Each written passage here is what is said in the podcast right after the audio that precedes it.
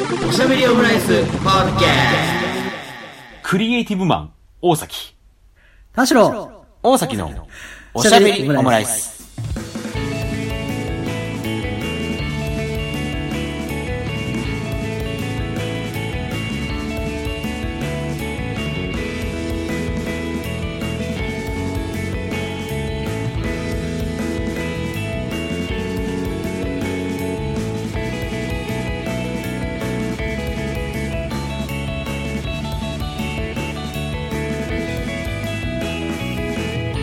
等身大のカルチャートーク、おしゃべりオムライス第250回の配信です。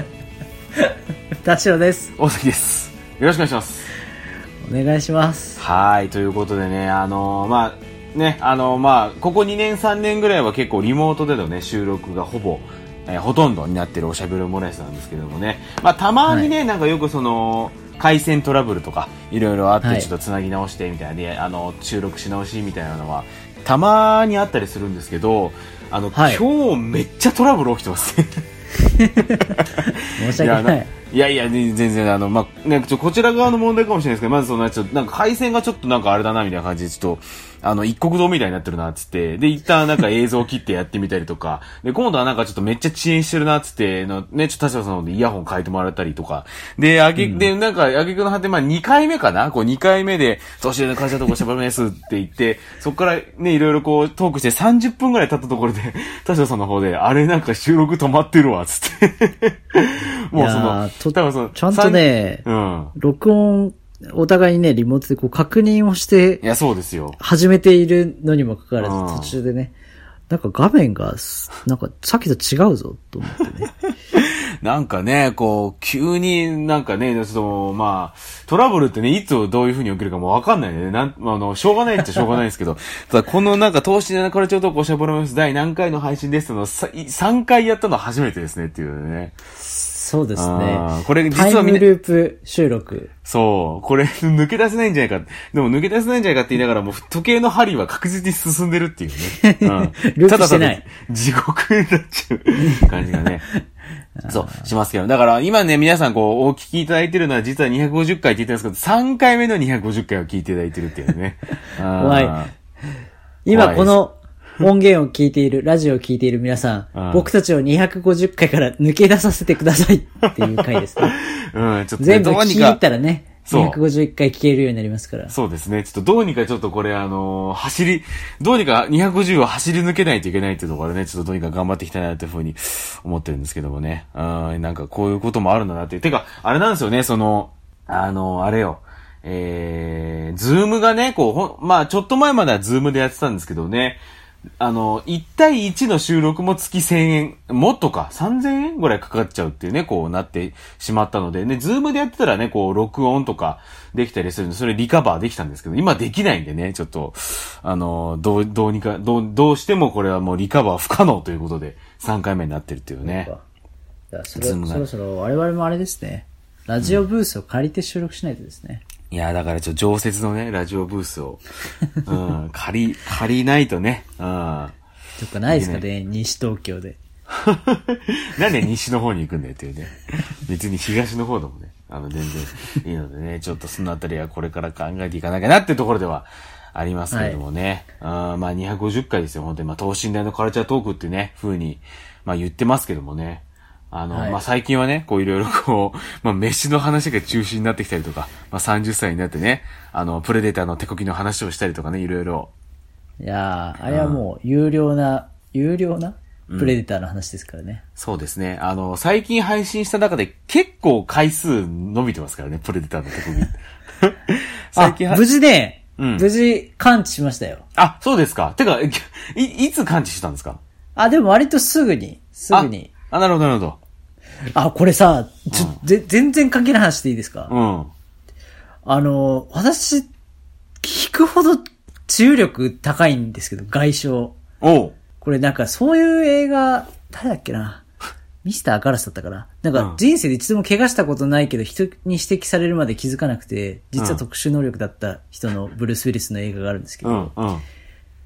なんか、それに近いくらい、まあうん自分は皮膚が強いのかもしれないですけど、まあ、身の回りにちょっとなんかこう、皮膚荒れがちとか、肌弱いがちみたいな人が、まあ、周りに多いのか、自分がまあ、ただ健全なだけなのか、そうね、僕。喘息持ってたり、うん気管支、内臓は弱かったり、うん。私は別に全部になんかこう、体強いタイプではないんですけど、うん。なんかこう、なんだ、出来物ができたりとか、うんかさぶたができたりとか、まあ、それこそ傷切れたりとかした時に、うん。なんかそんなにね、こう、残った試しがないというか、いや、いいですね、それは。だから翌日に本当ごとなくなってたりとかするの結構あるんですよ。あれこれ昨日切ってなかったっつってうん、まあでも寝たから治ったよ、みたいな。いや、寝たから治ったりしないでしょ、みたいな。いや、寝たら治るだろ、みたいな感じで。いやー、いや、もっと、うん。もっとかかるけどね、みたいな話でも、いや、なこと言われても、治んだから仕方、知らねえよ、みたいな感じになって。治んない、治んない。もう俺、い最近それをね、言うんですよね。今までどれだけ俺があの、皮膚、皮膚薬とかにお金使ってきたかって話ですかね。僕結構弱くてね。うん。ああ。そう意味わかんないですもん。なんか、何か塗ったりするの意味わかんないですもん。無比ぐらいじゃないですか？いや、無比逆に塗らないぐらいだ。うん。無比、かゆいなっていう、うんぬ塗るぐらいで、もうまあ、っていうね、のを思い出したっていう。だから、あの、プレデターに手こきされても大丈夫です。なんか、あの、数日あれば、治りましたんで。あの話からは治りましたんで。あなるほどね。じゃあまたちょっと。これはもう治らんなと思うぐらい、うんあの、深く傷がついたので、うん話したっていう話なんですけど、なるほどね。思い思い出してみたいですね。あの、うん、もう血が吹き出たっていうね。じゃあまたちょっとこう、プレデターピンクサロン、プレデターピンサロンには行けると。プレデターピンサロンには行ってないですけどね。プレピンでもう、うわー、お待たせしました、みたいなのはいけるっていうね。うん。ことなんですね。やっぱまあでも治ったんだ。うん。やっぱすぐ治るんだね。そういや、羨ましいですよ、やそれは。どのど、どの、どの皮もね、向けたらね、ちょっとこう、すぐ治るタイプではありますね。うん。っていうのを、ちょっとこう、年を取り始めていても、うんまだそこだけはね、かん感じてる自然自然治癒力の高さ。素晴らしい自です、然治癒力が高いっていうのはやっぱね、あの、何よりだなって感じました、何より？何より。いいねもういいね気づかない蓄積した病の方が怖いですからね。まあね。うん。でもそ、まあそこにかん、まあその、治癒力のとこに関してはもう非常に、羨ましいな。うん。羨ましいよ、それは。うん。まあだから年取ってもね、うん、そこはまだ、まあだからその、ただ一方でね、やっぱりこう、投資年のカルチャートーク、カルチャートークと言ってる我々ですけれども、まあ最近飯の話とかね、こう、になったりしてるっていうところではあるんですけどっていう中で、はい。なんだろうな、あの、一方でね、その、まあ、コロナ禍っていう風に言われてきたこの2、3年ですけれども、あのーまあ、その間に、まあ、何がこう、コロ、めっちゃ影響を受けたか、まあ、いろいろありますよ。飲食業とか宿泊旅行業、旅行業とかね、いろいろはいはいありますけれども、まあ、ライブがね、できませんみたいなのが結構あったりしたわけじゃないですか。そもそもね、や、そもそもやれてなかった。うんやれてなかったっていうのが2、3年あった中で、で、まあ、ただ、まあ、最近まあね、もう、言うて全然まだ収まってないんですけど、なんかコロナ明けみたいな雰囲気がこう出てきてね、うん、もういいんじゃねえかみたいな、うん。なって結構ね、うん、結構なんかいろんな歴史を見ても、パンデミックって大体なーなーで終わってるみたいなね、話が。うん、あもう、そうなんですね。なんかね、もういいんじゃ、もういいんじゃねえかみたいので、こう、なんだ、もう、流されてってるっていうのの終わり方が結構、でもここでパツン、もうこれでもう完全に OK ですみたいになるんだなるんじゃなくて、もう、もうまあ、もういいんじゃんみたいなので終わってるのが結構あるらしいんですけど、パンデミックって。だパからこのじゃないんだね。あそう。このね、まあコロナ禍もなんかだんだんそういうなーなーな感じでね、こう過ぎ去っていきそうな感じがしてるんですけれども。まあっていうところで、もう本当になんでしょうね、各所、あの、これまでできなかった分を取り戻そうとしてるんちゃうかってぐらいめっちゃライブをやってるんですよね。うん。多いですよね。そう、多い。っていうのがある中でもう私、大崎はですね、もうもうほいほいといろんなこうライブに行く、まあまあいるままで以上にね、行くようになっちゃってまして、振り返ればですよ、今11月6日に配信、あの、収録してるんですけど、先月のね、こう予定表というかいろいろ見てると、10月ですね、私あの、6本ライブに行ってるっていうね。行き過ぎだよ。イベンターじゃん。あの、そう、あの、主催してる側なんじゃないかってぐらい、そのイベント会場にね、行っちゃってるっていうのでね、なんか、これ、ど、どうなんだろうなっていうふうに、ちょっと思ったりしていて、で、なんかこう、どうなんだろうなって思ってるところで、言うと、まあ、どういうところでこう、どうなんだろうと思ってるかっていうと、あの、6本見ているとはいえ、あの、アウ、インプットめっちゃしてるが、アウトプット対して出てないなっていうね。え、それは、え、舞台に立つってことですか？まあ舞台に立つっていうよりかは、まあな、例えばですけど、まあまあツイッターはあれだけど、なんかさ、こうブロ、なんかブログノートとかでいろいろ記事書くとか、とかさ、それこそこのね、そのおしゃべりオムライス、東芝の会場とこでやってるんだからさ、そこでなんか喋ったりしてもいいわけなんですけど、あの、特段っていうので今まで、これ、これまで来てるだけなんですよね。これがどうしたもんかな。た、楽しかったんですか？そう、あの、だからね、あの、喋るとしたら、あの、楽しかったですぐらいしか、ないなっていうね。っていうのがね、こう、どうなんだろうなっていうふうに思ってるところで。なんか、カルテに書きたいと思うんですけど、大崎さんは、うん。楽しめましたか、い はい、いいえ。はい。そこは一つのライブ。ブ、5段階で、うんどのぐらい楽しめましたか、うん。?1 から5でお答えください。いや、ちょっとまあ、公演にもよるんですけれども、どうすればいいですかね、その、その、じゃあ、一つ目のライブから順番に5段階でお願いします。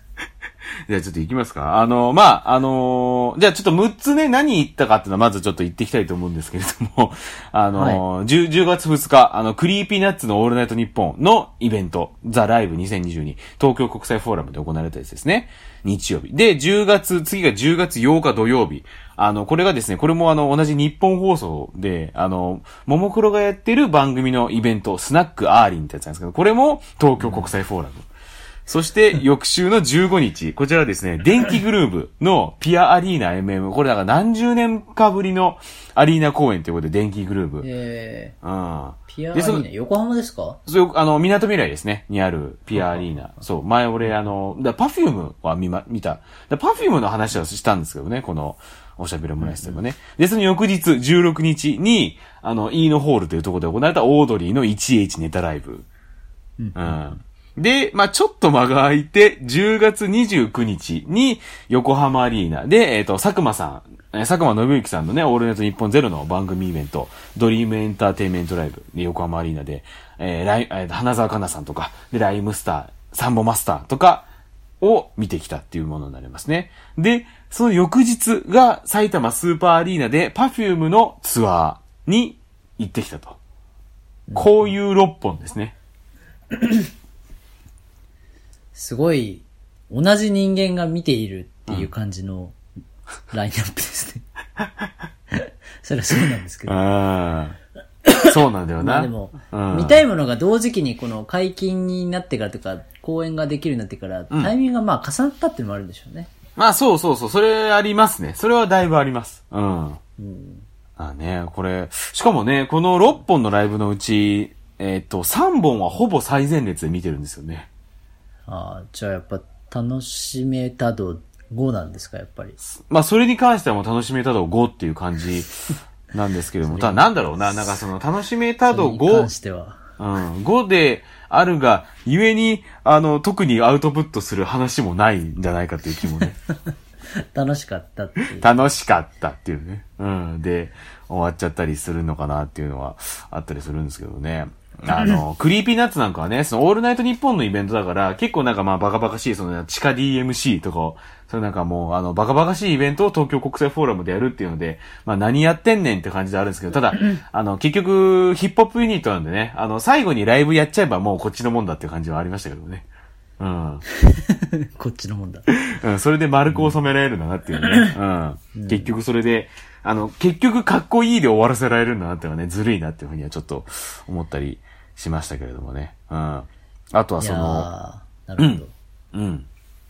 あとはその、なんだ、あの、まあ、8日にあった、あの、ももクロのね、イベント、スナックアーリンっていう、なんかその、アーリン、あの、佐々木彩香さんと、玉井しおりさんがその、なんかスナックの授業のママとチーママみたいな、そういうなんか設定の、なんかコーナーがラジオであって、で、その派生系で国際フォーラムでやるみたいなイベントだったんですけどもね、なんかこう、まあいろんなゲスト、あの、ドランクドラゴンの鈴木さんとか、ミッツさんとか、えっと、大友康平さんとかっていう、ね、それもどういうチョイスなんだっていう感じではあるんですけれども、っていうゲストを招き入れて、まあいろいろこうトークしたり、こう歌、まあカラオケをね、こう歌、まあスナックにちなんで歌ったりみたいな、そういうコンセプトのライブだったんですけど、まあ最初こう鈴木さんが来て、まあいろいろ喋ってたので、まあなんかこう、初めてのイベントだし、で、それをこのなんか、スナックみたいなイベントをこう、5000人規模でやるとね、みんなこう、あ、こうなんか、掴みあぐねてる感があって、まあでも、まあそういうのもなんかじゃこういうね、初めてのイベントの醍醐味だなってふうに思ったりしたんですけど、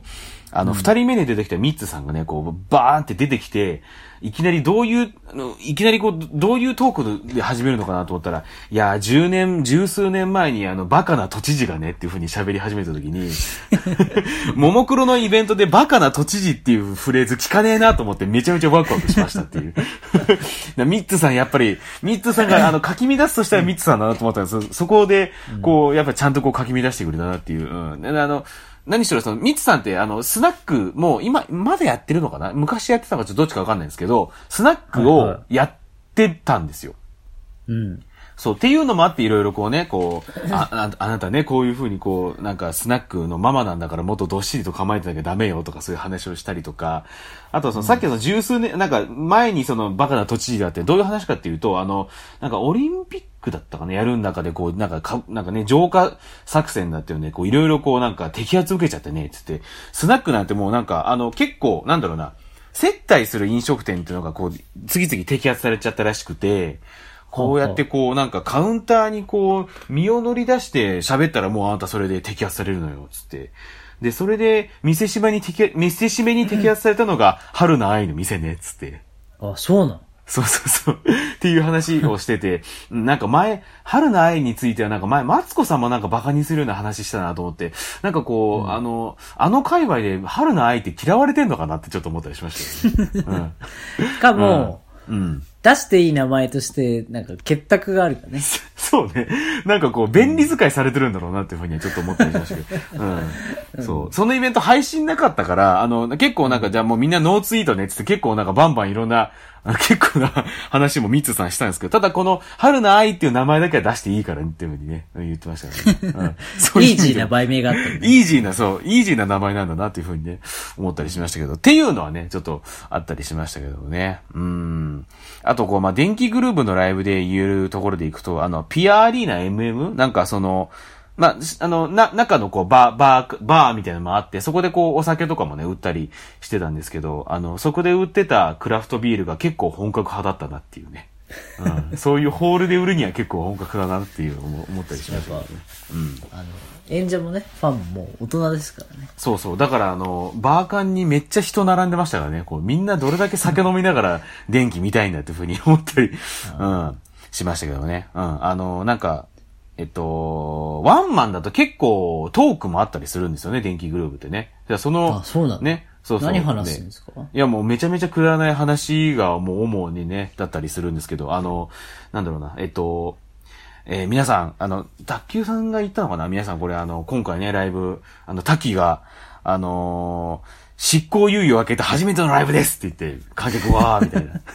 で、で、あ滝さんねそう。で、滝さんも、えー皆さん、あの、この中にね、あの、執行猶予中の皆さんがいらっしゃったら、あの、もうすぐですよって言ってましたからね。その、勇気づけられるなっていうふうに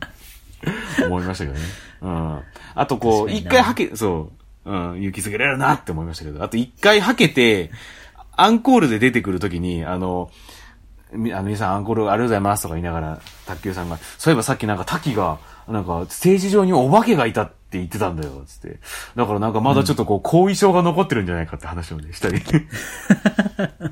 しててね。うん。いや、違うんだよ。なんかそのさっきなんか足跡があってね、みたいな話があって。だからそ足跡、た、滝さんの方が、足跡があったからっていう話がしただけで、そのお化けがいるとは言ってないぞ、俺は、みたいな話でいろいろこう、なんか、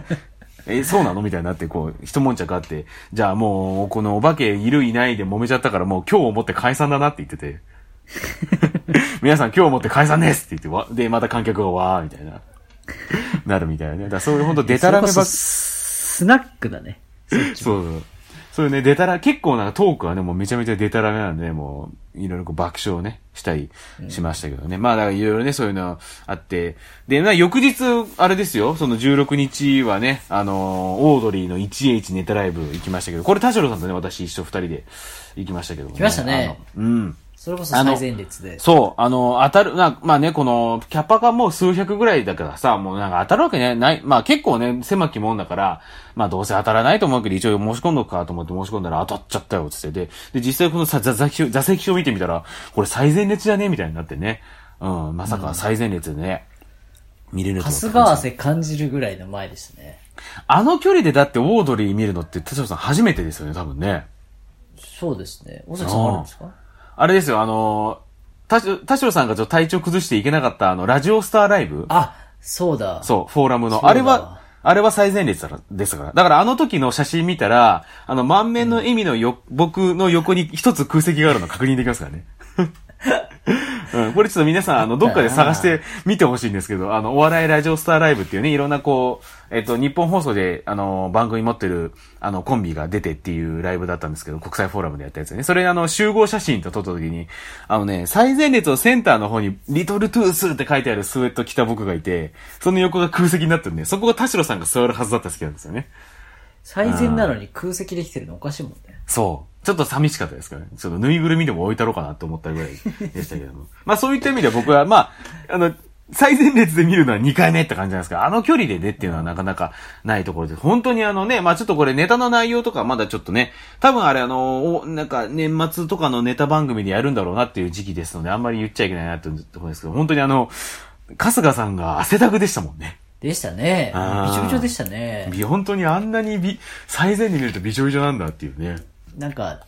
お笑いではなく、なんか生ものを見てって感じ。確かにな、なんか生ものっていう感じはしましたけれどもね、いろいろこう、まあ、トトム・ブラウンとかもね、なんかあの、ダメを最前列で見るとあんなにこう、迫力があるなって感じましたけどね。マッスルミュージカルみたいな。そうね、池谷感がね、音ちょっと。音がしてましたね、ちゃんと。うん、そうね、ルシ、そう、あの、まあ、ですよ。ですよさんが、ですよさんもね、だから、あんなネタなんだってね、本当営業感が、まあ、すごかったですけどね。愛と今天をみんなで一緒にやりましょうってので、数分間使ってましたからね、時間を。うん盛り上がってましたけどね。やっぱだからこの、スターターとしてのですよさんはすごくいいのかもしれないね。一組目でね。うん。3分がやっぱベストかな。そうね。チョココロネだったんだよーってね。あれをこう極めてっていう。やっぱあれ、あれ極めてるんだろうなっていうね。うん。なんかあれしか作れないってことではなく、あれを極めてるんだろうなっていう男の動きでしたよね。あの、愛と今天とね。チョココロネだったんだよーっていうのはね。なんかプロの前説の人って感じしたもんな。そうだね。場の温め方は本当にね。うん。だってあの、お笑いライブ時代初めてですっていう人がけね、結構多かったっていうのもね、あった中で。うん。確かに。うん。確かになオードリーってこんななんか、男女半々ぐらいで好きな人多いんだなって思いましたもん。そう。うん、でも昨日、なんかね、でも、昨日の、まあ、あの、11月5日の、あの、オールナイトではなんか、ネタライブやった時9割男だったよなって話したんで、なんか、舞台上から見る景色はまた違ったかもしれないですね。そうか。うん、なんか男ばっかだなっていうなんかね多い感じましたけど。まあ他の日もありますからね、なんともですけど。あとはまあ実際そのお笑いお笑いライブってめっちゃ女性多いんですよね、基本ね。ああ、そういうことか。そうにしては男が多いっていう。そうそう。っていうのもあったのかもしれない。うん。それこそね、なんか、オードリーもなんか、そうそう。あの、まあ、これもちょっと昨日のオールナイトの話になっちゃうんですけど、なんか、俺らの BL を描い、描いてた人たちはどこ行ったんだよ、つって。描き続けろよって言ってましたからね。性的消費し終わるなよって言ってましたからね。うん。そう、それ、それこそさ、そのラゾーナ川崎で、まあちょいちょい、あの、まあオードリーさんね、その、なんか、一回、えっと、なんだ、10年前ぐらいにやったのはなんか、なんか DVD 発売イベントかなんかで、で、その次にやったのは、そのなんか武道館の DVD 発売イベントで、ラゾーナ川崎で、うんうんあの、イベントやった時に、そのさ、その、まあ、それもまたイベントの集合写真みたいなの撮るんだけど、もうその差が本当にすごいんだよね。なんか、十年、十数年前ぐらいの時の層はもう完全になんかワーキャーというか、女性？うんなんか女の子っていう感じの人たちばっかりっていう感じだったんですけどそうそう。で、その、お武道館 DVD の発売イベントの集合写真は本当もう大男子大学生ばっかりって感じなんですよね。何なんだろうなそう。でそれを見比べるとめちゃめちゃこれ、いや、ファン層変わったんだなっていうふうにも思ったりする。そういう意味、うん逆だと思ってたから、うん女の人多いなと思ったけど、うんうんうんそもそも出発が全然違うんだね。そうそうそう。やっぱこう、ラジオなんでしょうね。やっぱりその、それが大きいのって。やっぱラジオやってるとそういう、なんかこう、男というか、まあなんか、男子の、やっぱ、ファンが増えていくんだろうなっていうのは思いますよね。なるほどね。うん。だから今回、だからこの間のネタライブなんかも自分、もうなんか自分たち、あのーの想像より、あの、想像っていうか記憶よりはだいぶ男ばっかりだなっていう、ね、何、年々そういう風になってってるのかもしれないよね。うん。っていうのもあって、まあだから本当あの距離でね、あの、オードリーさん見れるっていうの。だからそもそもネタライブやらないからね。ほぼほぼね。そうだね。そう漫才はあんまりね、うん劇場でっていうのは。あの尺でね。しかもあれもまだ多分なんかこうネタ、なんか仕上がりきってないというか、まあこれあんまりあれかもしれないけど、二、人とも若干飛んでたもんね。二人とも飛ぶんだって思ったもんね。あれ見てね。アドリブ感はすごかったもんね。そうそうそう。だ から、あだあっこからいろいろこうなんかこう、カチッとしていくんだろうなっていうのはね、そういう段階で見れるっていうのはね、しかもだからもう10分尺ぐらいだからね、なかなかこう、レアだなっていうふうに思ったね、うん、回ですけれどもね。その、そのまた翌週ですか？ら ?29 日にはこう、まあ、横浜アリーナでね、佐久間さんのイベント、これも最前列でね、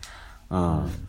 見てたっていうね、あの、なんて言うんでしょうね。あの、まあ、あの、ラインナップで言うと、まあ、えー花沢香菜さん、ライムスター、サンボマスター。で、芸人さんの方では、まあ、あの、えー、森三中黒沢和子さん、そして、えー、ハニャカナダさんとシュージマンっていうね、このまあ、どういう組み合わせなんだっていうね、思ったり。すごいな。下手くそな人のなんかバイキングみたいなね。そうね、あの、一周だけバイキングのこう、有吉さんみたいな感じかもしれない。まあでも、実際ね、こう見に行ったらやっぱこう、まあ、佐久間さんっていう、こうなんかこう、なんていうの触媒というか、そう、媒介してるから、やっぱりこう、統一感があったというか、うん、なんかそういうのでこう、分け隔てなく楽しめたなっていうイベント。だからそれこそ花沢香菜さんとかって、もう、ぶっちゃけた話、全然曲とか聞いたことなかったりしたんだけど、やっぱこう、まあ生演奏でね、こう、まあ、まあもちろんですけど、歌も上手いしっていうのは、それ最前列で見てさ、やっぱめ、てかめ、めっちゃ歌上手いし、曲もいいな、みたいなね。そういうなんかバカみたいな感想を、ちょっと感じちゃったりも。うん。で、そう、そうですね。ラジオブースっぽいところで、その佐久間さんとのトークがあるんですけど、まあ、そこだと、まあ、まあ、花沢香菜さんってめちゃめちゃラジオ好きなんで、そういうので、あの、なんか、トークになると、ただのラジオオタクだなっていうふうにもね、ちょっと思ったりして、微笑ましいなっていうふうにも感じたりしたんですけど。ね。うんまあ、あの、番組もやってたりとか。そうそうそう。うまいですもんね。うんそれで言うと、あの、番組やったりってところで言うと、まあ、ライムスターが出てきてね、まあ、ライブ自体はもうキングオブステージなんで、もう文句なくもう盛り上がってたし、めっちゃ楽しかったんですけど、結構その歌丸さんが出だし、あの、若干卑屈な感じで来たんですよね。俺だって、アウェーだし、赤坂から来たし、みたいな話 をしてて。でも、そまあでもそういうなんか卑屈なところ入ってきたから結構そのなんか掴めたのかもしれないっていうのもあったしね。その、まあ、なんて言うんでしょう。ラジオイベントだけど、その日本放送の文脈と TBS ラジオの文脈って全然正直違うじゃないですか。そうかもね。あー僕関係なく聞いてると関係なく聞いちゃうけど、まあ、演者からしたらなおさらあるんだろうな。そうそう、かもしれない。うん。なってのもあったし、でそういうので来たけど、まあでもやっぱり、まあ、まあ結局ライブ自体はキングオブステージだし。で、そのライブ終わった後のトークでも、なんか、あの、互い、佐久間さんも、ライムスターも、あの、使いやすい固有名詞として Creepy Nuts っていうのがあったので、ああ、そうだね。確かに。そう。そう。本当にあの松永っていうのは、あの、失礼でね、みたいな話を ずっとしたからね。そういうのでこういろいろこうトークが展開。てか、なんだろうな、あの、基本佐久間さんが回してたトークなんだけど、やっぱそこに歌丸さんが入ると結構歌丸さんがやっぱ回しになるんだなっていうね。そうだね。確やっかにぱな。、そう。毎日3時間やってるからそういう風になるんだなっていう風に、うん、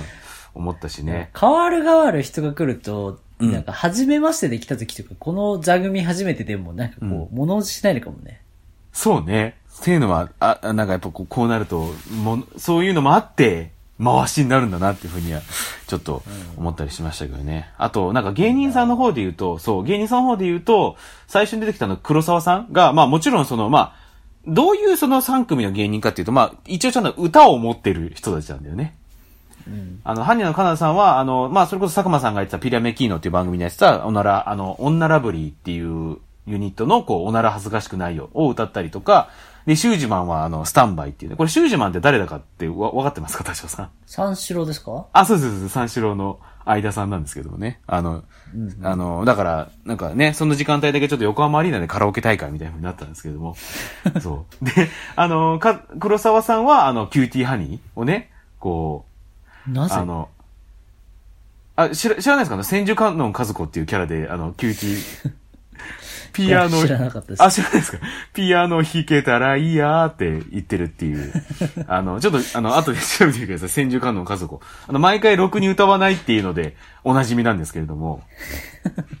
うん。知らなかったです。そう。で、そで、そのまあ曲、で、黒、ネクストアーティスト黒沢かずこってなって、そのキューティーハニーが流れてきてどういう感じで出てるかなと思ったら、あの、千手観、あの、なんか、ま、全身金の格好なんだけど、千手観音かずこって。それで出てきて、こう、第一声何言うかなと思ったら、43の未婚のおばさんって言いながら出てきて、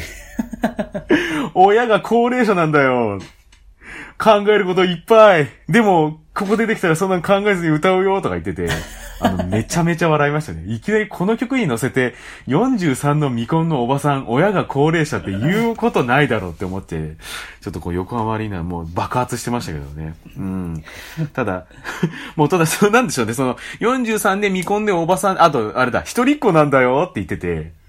43未婚のおばさん一人っ子、親が高齢者っていうのをこう織り込んでそのなんかもうめちゃめちゃやってるのを見てるとなんか非常にそのキューティーハニーにも、あの奥行きが出るなっていうふうに思って、もう味わい深いなって思ったんですけど、一方でそのなんだろうな、あの未婚で親が高齢者で一人っ子って、俺もそうだなってちょっと思ったりしてね。そこでちょっとこうなんか我に返るみたいな瞬間も一瞬あったりしたんですけどもね。うん、っていう。そのフレーズの話だけ聞いたな。うん一人っ子、一人っ子で未婚って一人っ子関係ねえだろって、誰かの聞いて思ったな。いや、でも、あの、関係ないことないじゃないそれって。あの、まあ、ね、な、なんかちょっとあれですけど。うん。っていう中でちょっと、まあね確かうん。ちょっとなんかこう、う、うってなった瞬間ではありましたけど、まあ、それ、そういうのをこう、ひは、ひっくるめて、そう、今夜はそういうのを考えないのよっていうふうに思いながらあれを見るっていうのはね、ちょっと、あのね、味わい深いなっていうふうに思ったりしましたけど。で、あの、なんか、幕ま、幕開で、なんか、いろんなイベント、あの、クイズというかコーナーみたいなのもあったりして、なんか日本放送のイベントクイズみたいなので、なんか7年前にやったオールライブ日本っていうイベント、アルコピースが MC で、まあチェコのリパブリックとかミワも出てたけど、もう一組、な、誰でしょう？で、正解は BTS みたいな。7年前日本放送のイベント BTS 出てたんだ、みたいな。すごい。うん、そう。っていうか、あの、その場に実は僕もいたんですよね。そうなんですか？そう、僕もその場いて、まあ、RP が MC だったんで見に行ったんだけど、当時はだから BTS とも言ってなかったね。あの、防弾少年団だった時代。そうだね。そうそうそう、で言ってて。こうやって呼んでたんだね。そう。で、なんかでもまあ当時からねやっぱ人気がすごかったから、本当黄色い歓声がすごくて、正直なんかあんまり何歌ってるか聞こえないレベルだったんですよね。すごいね。そうそう。だから、そ、それもちょっと、正直うるさいなと思っちゃって、ろくに見てなかったんだけどね。7年経った今ではもう、あの時にちゃんと目に焼き付けとけばよかったなっていうふうには思ったりしたんですけれどもね。あとはそのなんか、まあもう一つそのイベントとして、チュロ揚げゲームっていうのがありまして、うん。でこれ何かっていうと、あの、まあ、佐久間さんの、まあ、前にフォーラム、国際フォーラムでやったイベントで、まあ、その、まあ、イベントを、まあ、その時一人でやったイベントだったんだけど、その前の放送、ラジオの放送で、今度の国際フォーラムで何しようかね、みたいな、その、テーマで、えっと、メールを受け付けた時に、なんかの話の流れで、チュロスがどうのこうのみたいな話の流れになったんですよね。でそれで、旗揚げゲームの要領でチュロ揚げゲームやればいいじゃないですか、つって、なんだよそれチュロ揚げゲームでガハハって言いながら、国際フォーラムでチュロ揚げゲームやってめっちゃ受けたんですよね。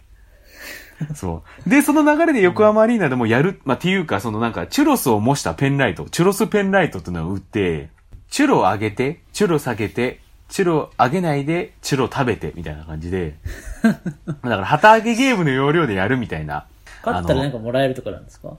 まあ、別に。その勝ち負けってもあんまりなかったりするし。だからその、っていうのもあって、チュロスペンライトって売り出して、こうめちゃめちゃもうすぐ売り切れちゃったりとか。あとはその、横ありの売店？あるじゃないですか。で、はい。チュロス売ってるんだけど、それがもう全部売り切れたりとか。そりゃそうだよね。ちゃんと伝えてたのかな？あ、だからなんかね、一応伝えてたみたいですよ。なんか、あの、チュロスめっちゃ売れるんで用意しといてくださいって一応言ってたみたいで。で、横あり側は、はーって感じだったらしいですけど。そりゃそうだよね。そう。ただ実際そのめっちゃじゅ、あの、行列もできて、だからその中にいる係員さんとかが、えー、こちらチュロスは2階のアリーナでも販売しておりますとか、あと今から、今からお並びいただいてもチュロスをお買い求めいただけない可能性がございますとか、そういうアナウンスをしたりして。まあ、多分、白さあげる人泣いちゃうね。そう。多分横あり史上初めてのことだと思いますけどね。こんなチュロスのアナウンスをするっていうのはね。うん。なかなかなかったんじゃないかと思うんですけど。だそのチュラギゲームもやって、で、今回はその、は佐久間さんじゃなくて、ニューチャレンジャーっつって、その、あの、スマブラみたいな演出をして、で、誰が出てきたって言ったら、花沢香菜さんが出てきて、で、二人でやって、で、もう一人、ニューカ、ニューチャレンジャーっつって、またその、スマブラっぽい演出でバーンって出てきたんだけど、あの、シルエット的に完全に歌丸さんなんですよ。シークレットゲストみたいな。そうそうそう。で、あ、歌、歌丸さんもやるんだっつって、で、その歌丸さんが、その、ちょっと離れたところは今度はその、チュロ揚げゲームをやったりしてて、そしたらその、あの、イベント明けの月曜日のアフターシックスジャンクションで、あの、1時間ぐらいこのチュロスの話してましたね。他局のイベントの話なのにめちゃめちゃさ話してて、もうチュロスがさみたいな話してて。で、かつその、楽しなんかそう、多分楽しかったんだと思うんですけど、で、しかもなんかその、チュラ揚げゲームについてこんなメールが来てました、つって、で、一方の人、で、その、一方の人は、あの、歌丸さんめっちゃ完璧にやってましたねって言ってて、で、もう一方の人は、歌丸さんめっちゃずれてましたね、みたいな話をしてて、で、これなん、なんでこういう差ができたかっていうと、多分横ありって広いから、その、音のタイミングが多分ずれてるんだと。うん。で、だから、その、歌丸さんがぴったりに見える人もいれば、ずれてるように見える人もいたって話なんですけど、だからその、そういうのが、あの、あるっていうのを、あの、考えずに、お前らメールを送ってきたんだな、みたいな話をしてて、その厳しいなそう。で、パートナーの熊崎さんが、せっかく送ってくれたのにそんなこと言うんすかみたいな話言ってて。確かに厳しいなと思って。せっかくね、感想を送ってくれたのに、そんな言い方しなくてもってちょっと思ったりしましたけど。まあ、だからその3時間の番組のうち、1時間ぐらいをチュロ揚げゲームの話に、あの、費やしててね。だからよっぽど楽しかったんだろうなっていうふうにもね、こう思ったりしたんですけどね。だから、で、まあ、最後にその、あのーえっと、サンボマスターが出てきていろいろ、まあ、それこそラビットの曲やったりとか、で、まあ、最後に、まあ、いろいろこう何曲か歌ってきて、で、まあ、私たちここまで歌ってきましたけど、この、今日の出演者の中でまだ歌ってねえやついるよな、つって、佐久間さんが出てきて、あの、世界を変えさせておくれよ、を一緒にこう、コラボしてたんですけど、まさか佐久間さんもね、歌う、歌うとはと思って、ええー、と思ったりしたんですけど、なんだろうな、なんかこれちょっと不思議な感情だなと思ったんですけど、実際まあ、はい。うまくないんですよ、佐久間さん歌。あの、よくね、こう、オールナイトニッポン聞いてると、あの、明治の CM が流れたりすると思うんですけど、あそこでなんか、もうめちゃめちゃ下手くそなね、歌を、あの、歌ってるんで、そういうのを知ってる方はいらっしゃるかなと思うんですけど、まあ、全然うまくないんだけど、なんだろうな、その、そのおじさんがうまくない歌を横浜アリーナの中心でこう歌ってるっていうのを見て、なんかちょっと泣きそうになっちゃったんですよね。な、なんかちょっと、あ、やばいなっていうふうに思ったりして、この込み上げる感情は何だろうというちょっとこう、まあ謎ではあったりしたんですけどね、まあ、うん。なのでちょっとまたアーカイブを、その配信のね、アーカイブを買っちゃってね、うん、またもう一回ちょっと見ようかなっていうふうにも思ったりしてるんですけど、なんか非常にね、だからこう、結構なんかいろんなこう、まあ、バラバラなメンツはな、まあ、花沢さんはアニソンで、で、ライムスターヒップホップ、で、サンボマスターもロックっていう感じで、結構まあ、バラバラだったりしたメンズだ、まあ、なおかつその芸人も参加見るっていうイベントだったんですけど、不思議なね、イベントではあったんですけど、やっぱりこう、それらをまとめ上げられるのが、まあ、佐久間さんというか、まあ、そのラジオ、そ深夜ラジオの力なんだろうな、というふうには思ったりしたね、ちょっとイベントだったな、というふうにも思いましたね。で、まあね、ここまでいろいろ話してきて、まあなんだかんだこういろいろこう話してみたらなんか思ったこともいろいろあったなと思ったりしたんですけど、翌日ね、30日、あの、埼玉スーパーアリーナでね、あの、パフュームのね、ライブを見てきたんですけどね、これね、ちょっと、田代さんもね、ちょっと一緒に行けたらよかったなって感じだったんですけど、まあちょっとね、いろいろこう、おし、お仕事は結構繁忙期っていうね、タイミングでもあったんで、そう、なかなかそうですね。うん。行けなかったなっていうところなんですけどね、あの、ちょっとね、実際あの、行ってみたらね、あの、んちょっとね、申し訳ないですけど、めちゃめちゃいい席だったんですよね。うん。うん、ちょっとね、いい席すぎて、ちょっとライブの内容に集中できないなっていうぐらいの、なんかこう、まあ、てかね、その、ライブの、なんかコンセプト的にも、なんか近年ね、まあそれこそ、この間、ピアリーナでやったポリゴンウェーブは結構、まあ、なんでしょう、テクノロジー寄りというかね、もうなんかアリーナ面を全部潰してスクリーンにしましたみたいなのがあったりするの、あったりしたので、結構ライズマティクスもがっつり絡ん、あの、組んで、その、テクノロジー寄りだったりしたんですけど、今回はそうでもなかったというか、結構なんか、パフュームの、なんか、人というか、かこう肉体的なところがこう伝わってくるようなライブだったりしたのもあって、っていうのもあって、こう結構、まあ、アリーナでね、こう、5列目ぐらいのとこで見たんですけど、結構なんか、うわ、パフュームそこにいるわ、みたいな、なんか結構感じられるライブで、正直ちょっとそこに動揺してしまったぐらいの感じではあったりしたんですよね。っていうのもあって、だから正直あんま内容を覚えてないというかね。近みたいなので、で、ダンスもなんか上手いな、みたいなのを、ダンス上手いな、初めて見た人初パフュームってダンスス上手いな、みたいなね。その、指先までちゃんとピシッと決まってるわ、みたいなので、なんか十年、それこそ十何年見てるはずなんですけど、っていうので、なかなかちょっと集中、ライブの内容に集中できないな、みたいな、思ったりしたライブでしたね。なんか、って感じ。っていうライ。ブそんな、毎週見て、うん。なんか何見てんだろうって気にならないですか？その、いっぺんにそんなにな、見てると。そうね。まあでもなんか一番何見てんだろうって思ったのはやっぱりスナックアーリンでしたかね。なんかね。うん。この5000人規模でスナックでとはちょっと思ったり。あ、そう、内容に関してね。うん。しましたけどね。あ、でもね、なんかちょっと思ったのは、その、えっと、29日土曜日に横浜アリーナで佐久間さんのイベント見て、翌日30日に埼玉スーパーアリーナっていうスケジュールの時は、あの、俺今どっちのアリーナにいるんだっけっていうのはちょっと思いましたよね。あと、自分が向かってるアリーナがこれ正しいアリーナなのかなって、ちょっと心配になる時はありましたけどね。なんか。シフトみたいなね。そうそうそう。うん。うん、なんかあの、横浜と、まあ、埼玉っていうね、まあ、ちょっと距離離れてるから、まあ、正直なんかその、一旦さ、なんか帰宅、まあ、土曜日の夜帰ってきてみたいな、ちょっとなんか、若干だるいかもってちょっと思って、なんか、横浜アリーナと埼玉スーパーアリーナの中間地点ぐらいに、ちょっとなんかホテル取って一泊しちゃおうかなと思って、あのー、中間地点どこになるんだろうなと思って、Google マップで見たら、あのー、うちでした。うちかいと思って。だから結局、まあ帰ってきたんですけどね。うん。健全にね。ね。うん。あったり。まあそういうのはあるかもしれないね。うん。なんか、こうやってアリーナアリーナが続くとこれ何なんだろうなっていうのは思ったりしましたけどね。うん。まあだから、なんだろう。つまあ、さすがにあれですね、ちょっと喋ってみて分かりましたけど、まあ内容がどうだったかはさておき、月6本のライブ見て、一本一本なんか思ったことをこんな、なんか喋っていくと、まあ、ちゃんとなんかラジオの一本分には、まあ内容はわかんないですけど、なりましたねっていうのは感想でありますね。うん。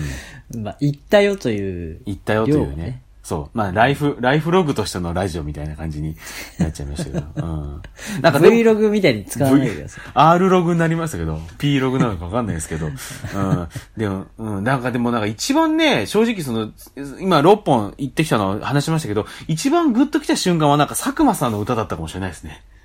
なるほど。うん。これがなんでなのかわかんないですけど、うんうん、なんでなんだろうな。なん、なんでこう、まあ普通の、まあ正直普通のおじさんではもはやないですけど、演者じゃないおじさんの、この歌でい一番グッときてるなっていうのはちょっと不思議でしたね。ああ、まあ聞いてないし、同じ場にいないんであれですけど、あとまあ佐久間さんのことを大阪さんほどは知らないっていうのもありますけど、うん。なんか同じような気持ちに、なんかな、なるかもなって思ったのが、うん。この人すごい器用でいろんなことできて、才能もある人だなとか、あと、ひすごいひ人の目にさらされるというか、うん。だなっていう人の、うん。ぜ全力で何かやって、あの、うんあんまり達者じゃない瞬間見ると、うん。ちょっとうるってする瞬間あるなって思いました。あ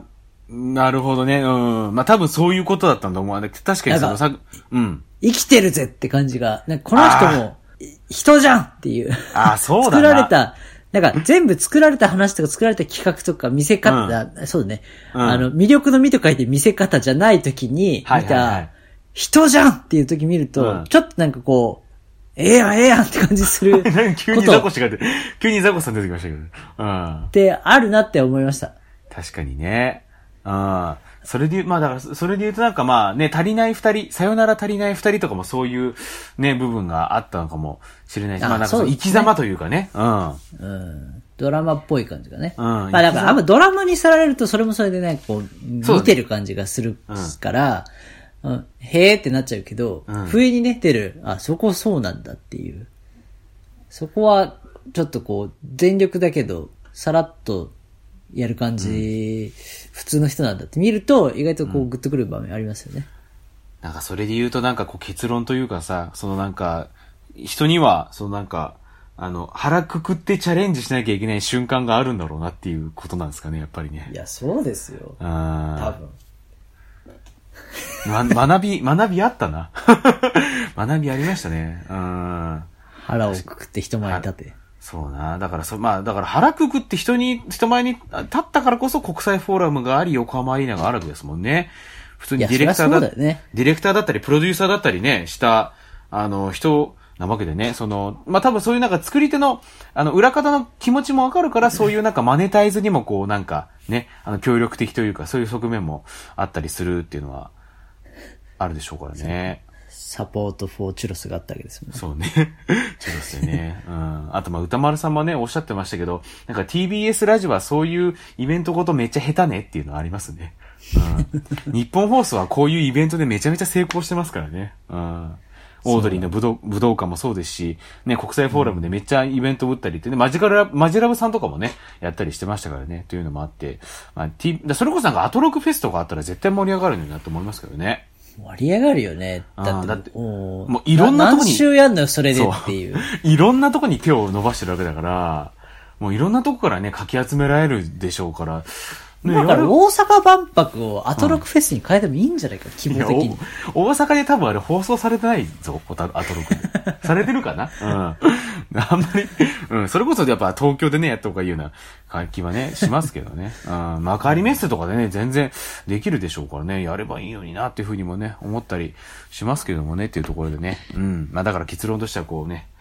っぱ腹くくってチャレンジしなきゃいけないなっていうのは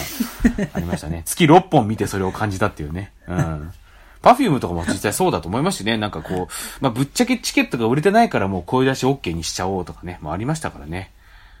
うん。なるほどね。そうそうそう。でもあるからね、ちょっとチャレンジしていかなきゃいけないなっていうところで、おしゃべりオムライス、グッズ発売しております。T シャツ、ハット、サコッシュ、T シャツ、ハット、サコッシュなど、続いてご購入いただけますのでよろしくお願いします。メッセージも受け付けております。おすすめの調味料、夏、もしくは春、秋、冬に上がる、あまつわる上がる話。最高のちくわの磯辺が食べられるお店。最高のカルビ丼を食べられるお店。おでんにおける練り物の魅力。最高の町牛のコーナー。最高のトム・クルーズ。トップガンの感想。大人の遊び。そして、私、リンゴ農家だよのコーナーもね。あの、この二つがね、新しくできましたから。うん。加わってる。そう、大人の遊びと私、リンゴ農家だよはこれ、受け付けますからね。これ、リンゴ農家さんはね、こう、住所送ってくれればね、まだ田代さんちょっと有給取れてないみたいなんで、ここからね、有給取って、あの、向かいますからね。グラスを持って向かいますので、ね、あの、ぜひちょっと送っていただければと思います。ということで、えー、3回目の250回、どうにかタイムループ、タイムリープを抜け出せそうですね。大変失礼いたしました。いやいやいや、もうこちらこそちょっといろいろ、こまあ、こまあね、ちょっとシステムトラブルはね、機械のトラブルはね、ちょっと最後ちょっと確認しとくか。あ、ねあの、取れ、取れてるみたいですね。ということでね、無事タイムリープから抜け出せそうでございますということで、それではまた、はい。お好きな時間に、おしゃべりオムライス。